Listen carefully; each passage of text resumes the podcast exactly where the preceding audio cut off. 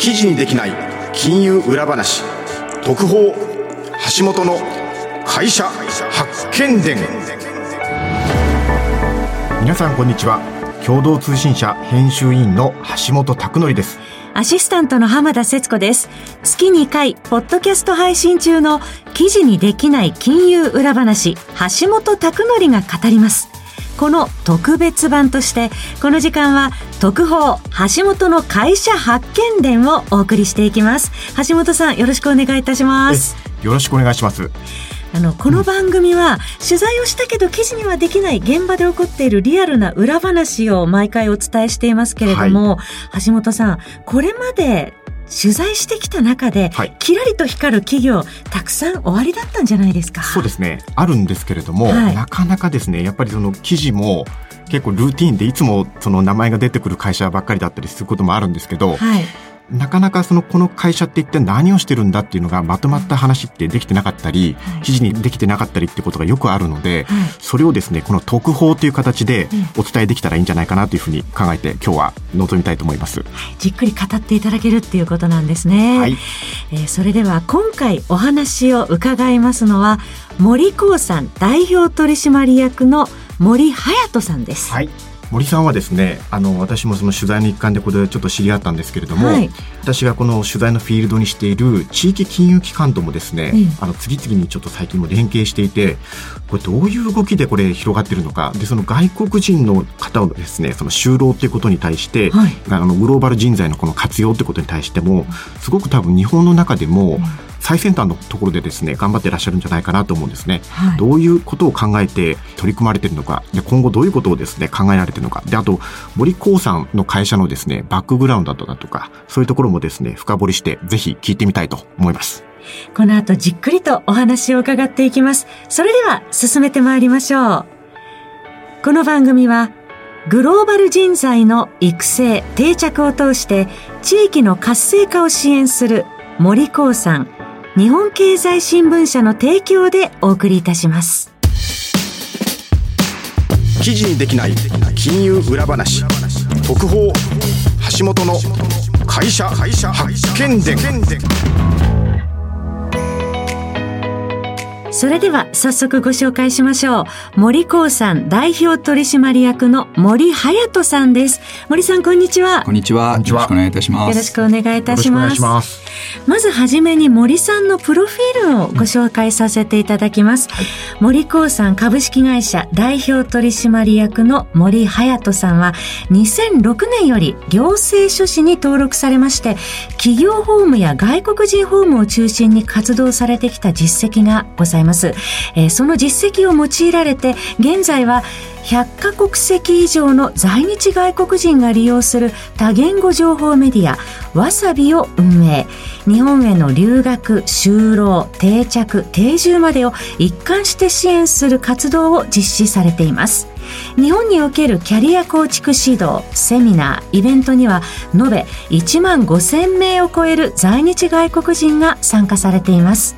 大学や専門学校日本語学校において非常勤講師も務めながら関西経済連合会や大阪産業局大阪観光局などが推進する外国人関連プロジェクトにおいて事務局や専門家相談員などの役職にも従事されているんですね。また地方銀行との連携を拡大して地域における外国人就労定着支援にも注力されていらっしゃいます。森さん、ズーマさんよろしくお願いします。今日は。お願いしますでこう聞くと、なんかその人材の会社なのかっていうふうに思うあれもあるんですけど、森さん、森光さんっていう会社は、はいそもそもどういう会社なのか、ちょっとバックグラウンドを簡単にお話しいただいてもよろしいですか？はい、そうですね。あの、ご紹介いただいたように、まあ、個人としては、うんその外国人の、まあ、専門家というような、まあ、側面はありますけれども、この、このグループの会社で、うんあの、長く行ってきたのはですね、実は私の祖父が創業したステンレス鋼材の流通業、これがもう今年で90年目を迎えるというような、そういった事業を行っておりますこ。れは、えっと、予習短パンそうですねあの、予習短パン産業株式会社というですね、これも漢字で書くと非常に難しい名前なんですけれども、もともとは、あの、伊予のあ国予習って言いますからね。はい。があの我々我々の起源でして、まあ、そこからもう昭和8年に創業してから、もうあの戦後ですねもう昭和30年代初頭には大阪の方にあの事業所を移し、まあ、そして、ね、はい、うん。そうですね。で、国内に、まあ、ステンレスというものが流通をしだした頃から、まあ、あの、専業として、えー事業展開をしてきたと。まあ、こういった背景を持っている、まあ、グループ事業体ですね。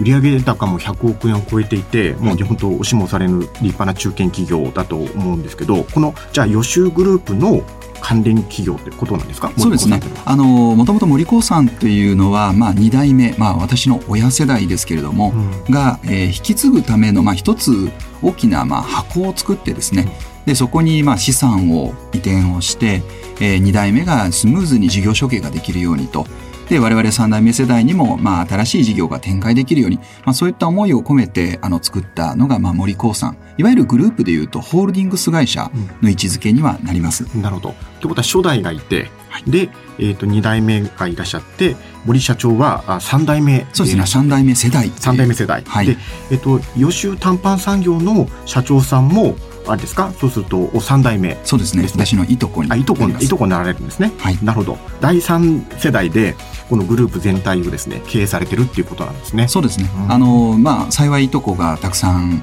あの、まだいる世代でございまして、いわゆる段階ジュニアだと思うんですけれども、各それぞれのいとこがですね、まあ、それぞれの役割分担というような形で、えー、まあ、こう、事業を運営をしているような状態ですね。なるほど。はい。この予習短パン産業が、そのステンレスとかチタンとか、その高級なこういうう金属材材をですね、あの、扱うう会社っていうのは分かったんですけれども、はい。森興産っていう会社は、これは何の会社であって、で、はい今は先ほど、あの、浜田さんからもご説明あったように、外国人の方のですね、はい。その就労の、まあ、その支援だとか人材っていうのをやられてるんですけど、この、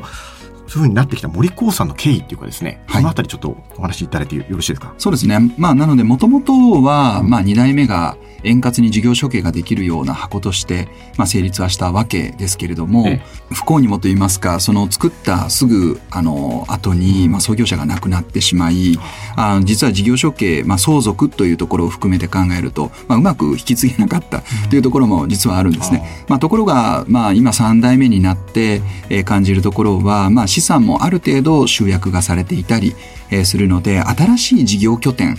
として、まあ、戦略拠点というようなイメージでしょうか。あの、新しくグループでこういうことをチャレンジしてみようっていう場合に、まあ、その本体の事業っていうのはもうしっかりと事業構築っていうのはある程度やってきておりますから、あの、新たな挑戦をホールディングスの方で行っていくと。うん。で特にその、まあ、キーワードとしてなったのが、いわゆるグローバル、まあ、はい海外展開っていうのが一つきっかけとなりました。それは予習短パン産業としても海外っていうのが一つあったわけですね。そうです。その中で森興産に期待されたのが、海外のいわゆる開拓とか展開の中で何ができるのかみたいなところですか？そうですね。まあ、まず行うのは、いわゆる市場調査であったり、まあ、現地側がどういう環境で、で、そこから、まあ、いざ事業を作っていこうと思うと、当然投資、出資がいりますから、で、そのお金を出すっていうことだけではなくて、そこの中でやっぱり動かしていくための人、はいまあ、ここが必要になってきたわけですね。うんで、まあ長くやってきたのが、いわゆる人材育成。これはもう国内、日本国内の人材育成というところが中心でうん、コンテンツはある程度揃えたわけです。なるほど。まあ、ところが海外展開をするときの壁になったのが、じゃあ、日本人は分かったけれども、外国人をどうやって採用して育成していくんだと。まなるほど。あ、こういったところの、まあ、壁に一つ当たったと。うんでそれを、まあ、ホールディングスの方で調査をして、いい人材として育成をしていくっていう、まあ、こういうミッションが与えられたわけですね。なるほど。グループ全体としては、まあ、その時、ちょうど今今年90年なんですけれども、10年前の80周年の時に、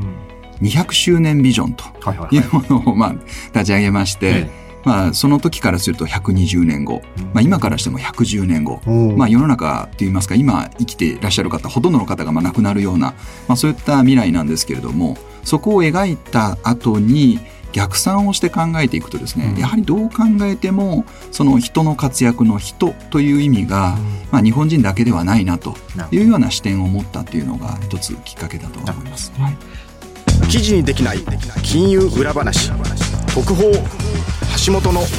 会社発見伝事業の話を聞く前にですね、はい。その創業家である森一族、はい。であのさっきいとこっておっしゃいましたけど、はい。よくあるある話で、なんか口も利かないとか、仲悪いとか、よくあるある話なんですけど、このファミリービジネスの中で。あの、森さんの、その第三世代の、森さんはあれですか、えっ、と、ご兄弟とかはいらっしゃるはいます。か？おります。兄と弟が。あ、なるほど。はい。えっと、とはお兄さんもお森グループの中でそうですね働いてらっしゃる。はいおお兄さんはどういうえっ、と、役所予習短パン産業の同じく代表取締役の副社長で。副社長、はい。えつまり予習短パンの社長さんがいとこで、はい。副社長さんが兄と森さんのお兄様でいらっしゃると。仲悪いって口聞かないとかそういうことあるんですか これは、これはですね、あの、ちょっと先ほどお伝えしました、その役割分担という、まあ一つキーワードがあるというふうには思ってまして、で、それぞれがそれぞれの、まあ、力が発揮できるようにと。で、まあよく聞かれることでもあるんですが、じゃあなんでそういう役割分担できるんだと。うん。まあ仲悪くなったっていいんじゃないかと。いうふうにあの思うんですが、やはりこれは創業者が、まあ我々が小さい頃から、あの、揉めないようにということで、うん。まあやっぱ仲良くする仕組みをうまく作ってきたと思うんですね。今思えばですよ。具体的には？具体的にはですね、やっぱり幼い頃は、もう毎週のようにいとこが集められ、でそこでみんなで、あの、遊びまくるというですね。そうなんですか。はい。これあの、あれですよ。あのね、広島のオタフクソースの、はいさえっ、と、創業家のあの、佐々木家も、はいこれ同じですね。あ、あの、子供たちを全部集めて、一緒に遊ばせるっていうことで、あ、森、はいあの一族でもそうやってやってるんですね。そうですね。あの、まあ、集められて食事をして、で、あの、本当に近くに、えー、まあ、老舗の焼肉店っていうか、まあ、ステステーキ店があるんですけれども、うんまあ、そういったところにみんなで、あの、お肉食べに行って、で、お肉早く食べ終わった子供は、もうその中で走り回ってですね、で、まあ、誰かは寝て、誰かはもうそこで遊びで、お親が満足するまでそこにいて、で、また、その祖父の家の方に戻ってきて、引き続き遊ぶと。もうそれをずっと毎週やってきてるんですね。そうですね。するともう、あの、いとこも、なんか一年に何回しか会わないとかじゃなくて、はい。もう、濃密にべ同じ時間を過ごすみたいな。そうですね。もう本当に兄弟以上のような関係性と、まあ、お互いのこう役割というんですか、まあ、そういったものがある程度こう示されてきたんじゃないかと。なるほどですね。はいそうすると、えっ、と、いとこ、いとこ様は、あの、これ、あれですね、森慎吾様でしたっはいけね。あの、今、予習短パン産業の社長をされてると思うんですけど、まあ、社長をするよね、と、将来。はい。で、えっ、と、すみません、森さんは、あ次男さんでいらっしゃいますよはいね。。次男の次男ですね。と次男の次男ですね。はいそうすると、お森さんのおお兄様は、はい。えっ、と、また何かの役職に就かれて、はい。まあ、森さんは、そもそもグループの、あの、いわゆる、う長男じゃ別にないわけだから、はい。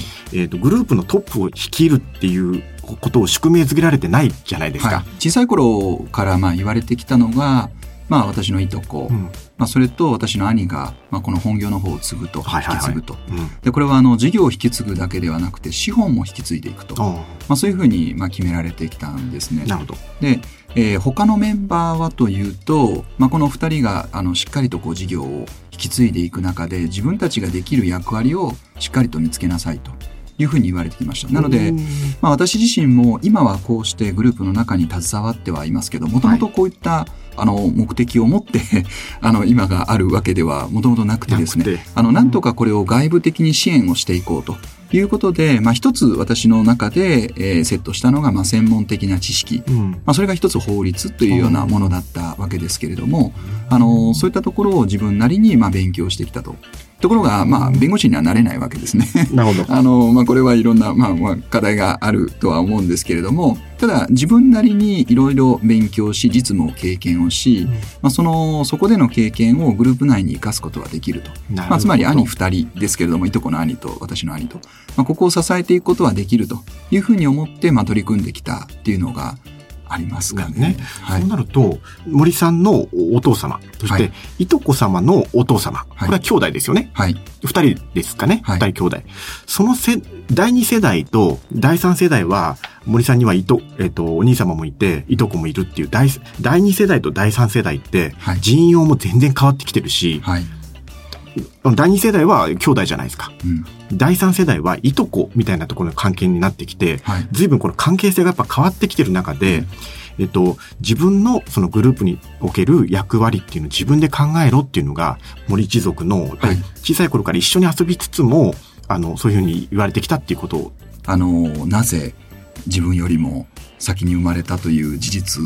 を持って、あの、この事業を引き継ぐんだって、やっぱり、あの、感じた時期も正直ありました。まあ、ただ、あの、長い期間で考えたときに、やっぱ、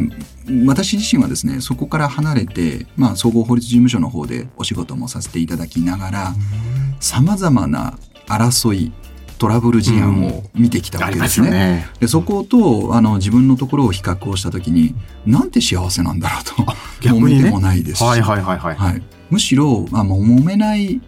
ということが本当に素晴らしいことでもあり、あの逆に言うとですね、その外部からいろいろと何か言われる、まあ、こういう、こういう会社に対して、えー、何かこう突っ込んでくるとか、まあ、あの、経営に対して何かこう、どんどん入り込んでくるとか、まあ、こういった危険性も逆にあるなと。うん、あなるほど。なので、あの、すごく平和なことはいいこと。で、これは、あの、社内的にはそれで一族的にも進めていくと。ただ、外部との関係では、ある程度、いわゆるこん、あの、もうそれを防衛する手段といいますか、こういったものも必要だなということで、まさにそこが自分の一つの活躍できるポイントでもあったのじゃないかなと。すみません、あの、推測するに、ご両親にも可愛がられたんだろうというふうに思うんですけど、はい、結構ですね、私は長男なんですけど、はい、長男は長男でですね、はい、なんかものすごく厳しく育てられてですね、なんでこんな次男が甘やかされて長男は厳しいんだろうみたいなことを思うことも長男には長男であって、多分、次男では次男で思うことがあり、でそれは、なんか、あの、分かり合わないと、このグループのこの経営みたいなものに対して、やっぱり過去を残すことになっちゃうんじゃないのかなっていうのは、やっぱりあるんで、なんか、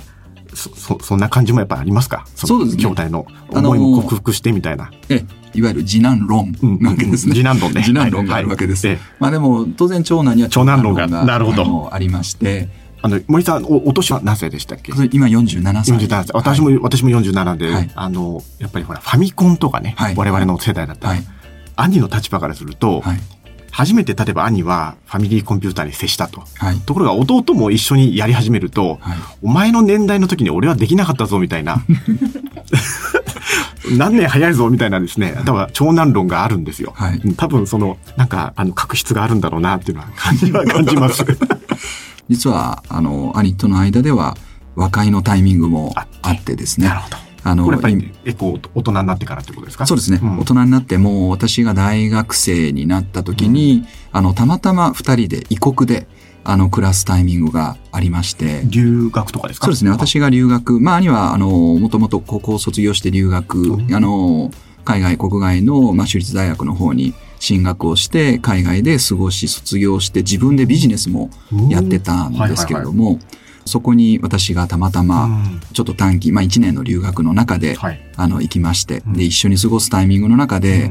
当時こんなことが嫌だったんだと。いうことをもう正直に打ち、ね、長男は長男論、次男は次男論を。次男論を。まあ私は私なりでね、いろいろと、あの、なんか抑圧されて嫌だったので、まあそういったことを素直に言って、もう本当にもうボロボロ大泣きで、お互いが、こう、お互いの気持ちを理解したという瞬間が実はあったんですね。それすごく異国の地で、はい、その、親元を離れ、やっぱりこれまで抱えてきた、いや、お兄さんもお兄さんで私同情するところあって、うん、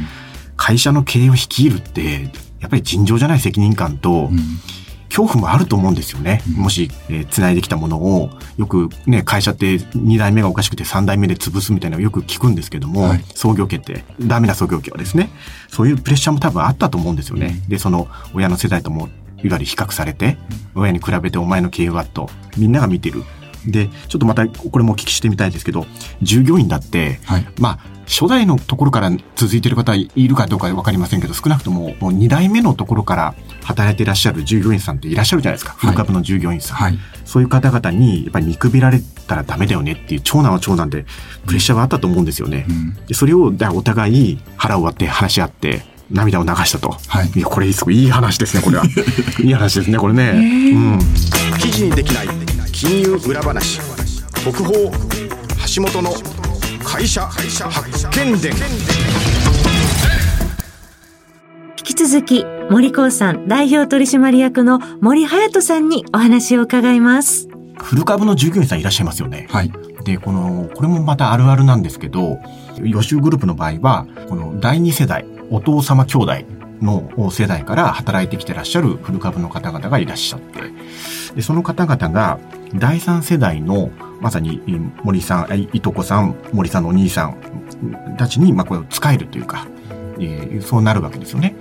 その時に、うん、これすんなり、この古株幹部の承継も行くものなのかどうか、うん、その時のこの課題とか、どういうふうにそもそも昔、あれですか、会社とかにも顔出してたんですか？皆さんは。うん、あの、これは、もうこれもまあ一つの方法かもしれませんけれども、ええ、会社の中で年間で様々な行事を行います。例えば、うん、夏祭りであったり、はい、まあクリスマスパーティーであったり、え、まあ社員旅行であったり、あと冬であればスキーツアーであったりですね。はい、まあこういったことを、あの結構頻繁に開催をしてました。で、小さい頃から、私もそうなんですけれども、小さい頃からあの会社の方に行って、今考えれば結構危ないかもしれませんけれども鋼材が積まれたような倉庫で現場に。現場で結構始まったりしてたんですね。今思えば。今思えば結構危ないなと思いましたけどその時なんか本当にお子さんだから従業員の方に何て呼ばれるんですか？お坊ちゃんだって言われるんですか？なななんて言われるんですか、私森隼人なのであの、はやちゃんはやちゃんはやちゃん、はい、やっぱそうですよね。はい今、はやちゃんって言われてるんですか？えっ、とですね、まずないですね。いや、はやちゃんなんか言われますよね。今はな、なんて？今は、えっ、ー、と、まあ、森がたくさんいる場合は、まあ、はやとさん。はやとさんですよね。ですね。もしくは、昔、まあ、専門家であるうん、あるので、まあ、はやと先生とか。あ、なるほど。はい。もう一つなんですけど、えっ、ー、と、森様にはお子様もいらっしゃって、はい、お兄様とかいとこさんにももしかしたらいらっしゃるかもしれない。つまり第4世代に引き継いでいくっていうことも、いや、まだ47歳でね、お若いんだけれども、はい、そういうことも考えてるんですか？まあ先ほど200周年と考えた時に、もう今いる人はみんな多分いなくてですね、はい、でしかも今から4代ぐらい後、もしくは5代後、うん、まあここはまあどうやって引き継いでいくかと。っていうことも考えました。また、あの、いとこからのスタートなると、とねうん、もうだんだん本当に遠くなっていくんですね。で、やはりまあ一つ、あの、そこの中でやっていこうというのは、まあ揉める要素をとにかくなくすということと、どれだけ揉める要素がなくなった中でも、まあみんなが一つだけ統一していこうと。まあそれがいわゆる我々でいう志ですね。もうグループとしてこういう方向に進んでいこう。それを定めたのが、まあ今から10年前、まあ200周年ビジョンのところで我々が目指すべき方向性というものを示したと。これを4代、4代目世代であれ、5代目世代であれ、6代目世代であれ、ここだけはブレないように。なるほど。ただし、テクニカルにやはり資本政策とか、まあ、ここはもう要するに個人のお金とかも関わってきますからここで揉める可能性がないようにここはしっかりと分離をしていくとかですね。あの事業をまず事業ありき。そこの下に携わってくださる従業員の方及び家族取引先、まあ、こういった方々がまあハッピーになれるように、まあ、そのためにはやっぱり我々が一族として方向性をしっかりと定めておくとそれを引き継いでいくと。というようなことをやっていくっていう。またそれは、第二世代が、えっと、森さんたち第三世代に引き継いだと同じようには、やっぱり第四世代には引き継がれないし、変わる部分もあるだろうと。はい、だけど、その理念みたいなものは変わらないようにってことで、今、バシッとこれ決められて、定められてってことなんですね。はい。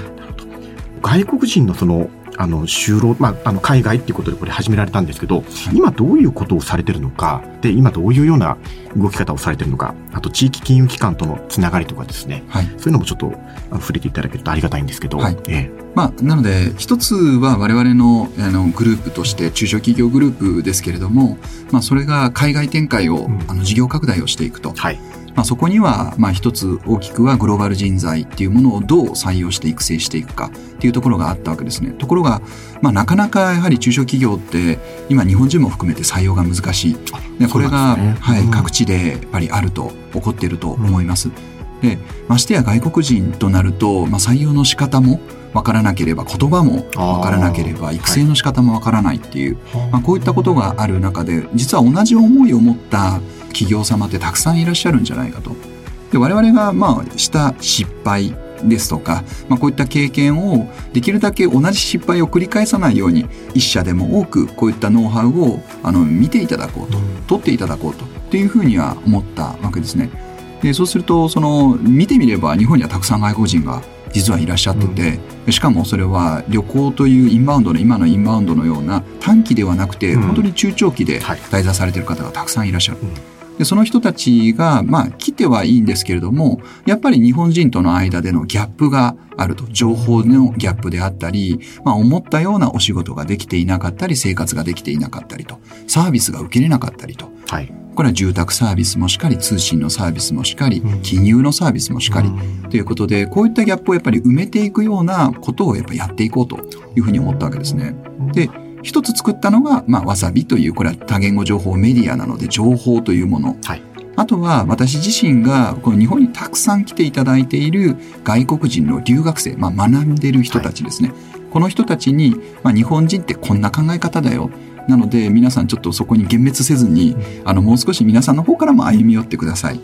あと反対に企業側には外国人でこんな考え方してますよ。なのでそこから歩み寄ってくださいっていうこういう間にとして動いていくようなことをやっていこうというふうに思ったわけですね。で実は金融機関と連携を進めていく一つの大きな理由というのは、やはり金融機関さんは企業とのお付き合いは短期で終わらない。うん、もう必ず長期。おっしゃるとですね。あの、しかも世代も超える。はい。ということで、あの、私の中では一つまあ、どういった方とパートナーとなってこれを実現をしていくと日本という国がよりグローバル化であったり活性化していくかっていうふうに考えたときに一つは金融機関様、うん、もう一つは実は税理士。まあ、これは何かというと両方ともお財布の中身をよくご存知だということがあってでそうするとそのどういうような本来であればどういうところにお金を次投資をすれば、うん、その事業が伸びるか伸びないかっていうところも本来であれば一緒に考えることができるパートナーだと思うんですね。ところがあの紹介とか、うん、あので終わってしまうと、非常にごく短期、はい、紹介だけでね。だけで出すんですね、でそうではなくて紹介して入ってからが長期なので人材は育成も長期なので、はい、そこをご一緒いただけるところが、まあ、金融機関か税理士だと。ところが税理士というのは個人ですから私も個人なので、まあ、私自身ももし亡くなってしまうと私のネットワークっていうのはもう私が持ってる私固有のものだけっていうのはもうそこでなくなってしまう可能性がある。でも金融機関さんっていうのは本当に長長期でお付き合いができる、はい、まあ、それをもしかもお互いの思いをずっと引き継ぎながらできると、うん、っていうところが金融機関とご一緒にこういったあの日本におけるグローバル化支援みたいなところを使っていこうというような原点です。ね。では、ちょっと今日もですね、だんだんお時間が来ちゃったんで、次回ですね、外国人の就労の、だ実態があると思うんですよね。そうは言ってもなかなかどういうハードルがあるのかとか、で、そのあたり深掘りして聞いてみようと思います。それでは最後に取材後期として橋本さんにまとめていただきましょう。はい。あの、ファミリービジネスっていうのは、海外でも非常にこれ大事な、あの、ビジネスになっています。例えば、ハーバード大学でもちゃんとこのプログラムがあったりとかするんですけど、日本にはですね、100年企業、200年企業っていう会社がたくさんあるんですけれども、実はこのファミリービジネスっていうものをしっかりと考えていくっていう発想がほとんどなくてですね、ちょっとこれ、あの、批判めいて申し上げさせていただくと、税理士の方とかもですね、なんかやたらとその節税指南しかしないとかですね、世代を超えていくのかっていうことに対して、さらにその事業ですね、事業をどういうふうにこれ、えっ、ー、と、ま、あの、うまく回していくのかと。で、人材をどうこれ育てていくのかと。で、こういうことに対して引き継ぐ技術というものがですね、あるんだなっていうのが非常に今日のお話を伺っていて思ったことです。これは、あ創業家が引き継ぐっていう話もあるし、幹部人材を引き継ぐっていう話もあるし、で、最後はちょっとちらっと最後、あの、あ話がありましたけど、地域金融機関がそれを担うっていうこともですね、できるんじゃないのかなっていうのが今日得た私の感想です。ありがとうございます。さて、ここまで森さんにお話を伺いましたが、森光さんの取り組みに興味、ご関心がある方は、ぜひ森光さんまでお問い合わせください。詳しくは番組ウェブサイトをご覧になってください。また、番組ウェブサイトにあるメールフォームより番組のご意見、ご感想もお待ちしています。ここまでは森光さん代表取締役の森隼人さんにお話を伺いました。森さんどうもありがとうございました。はい、ありがとうございました。ありがとうございました。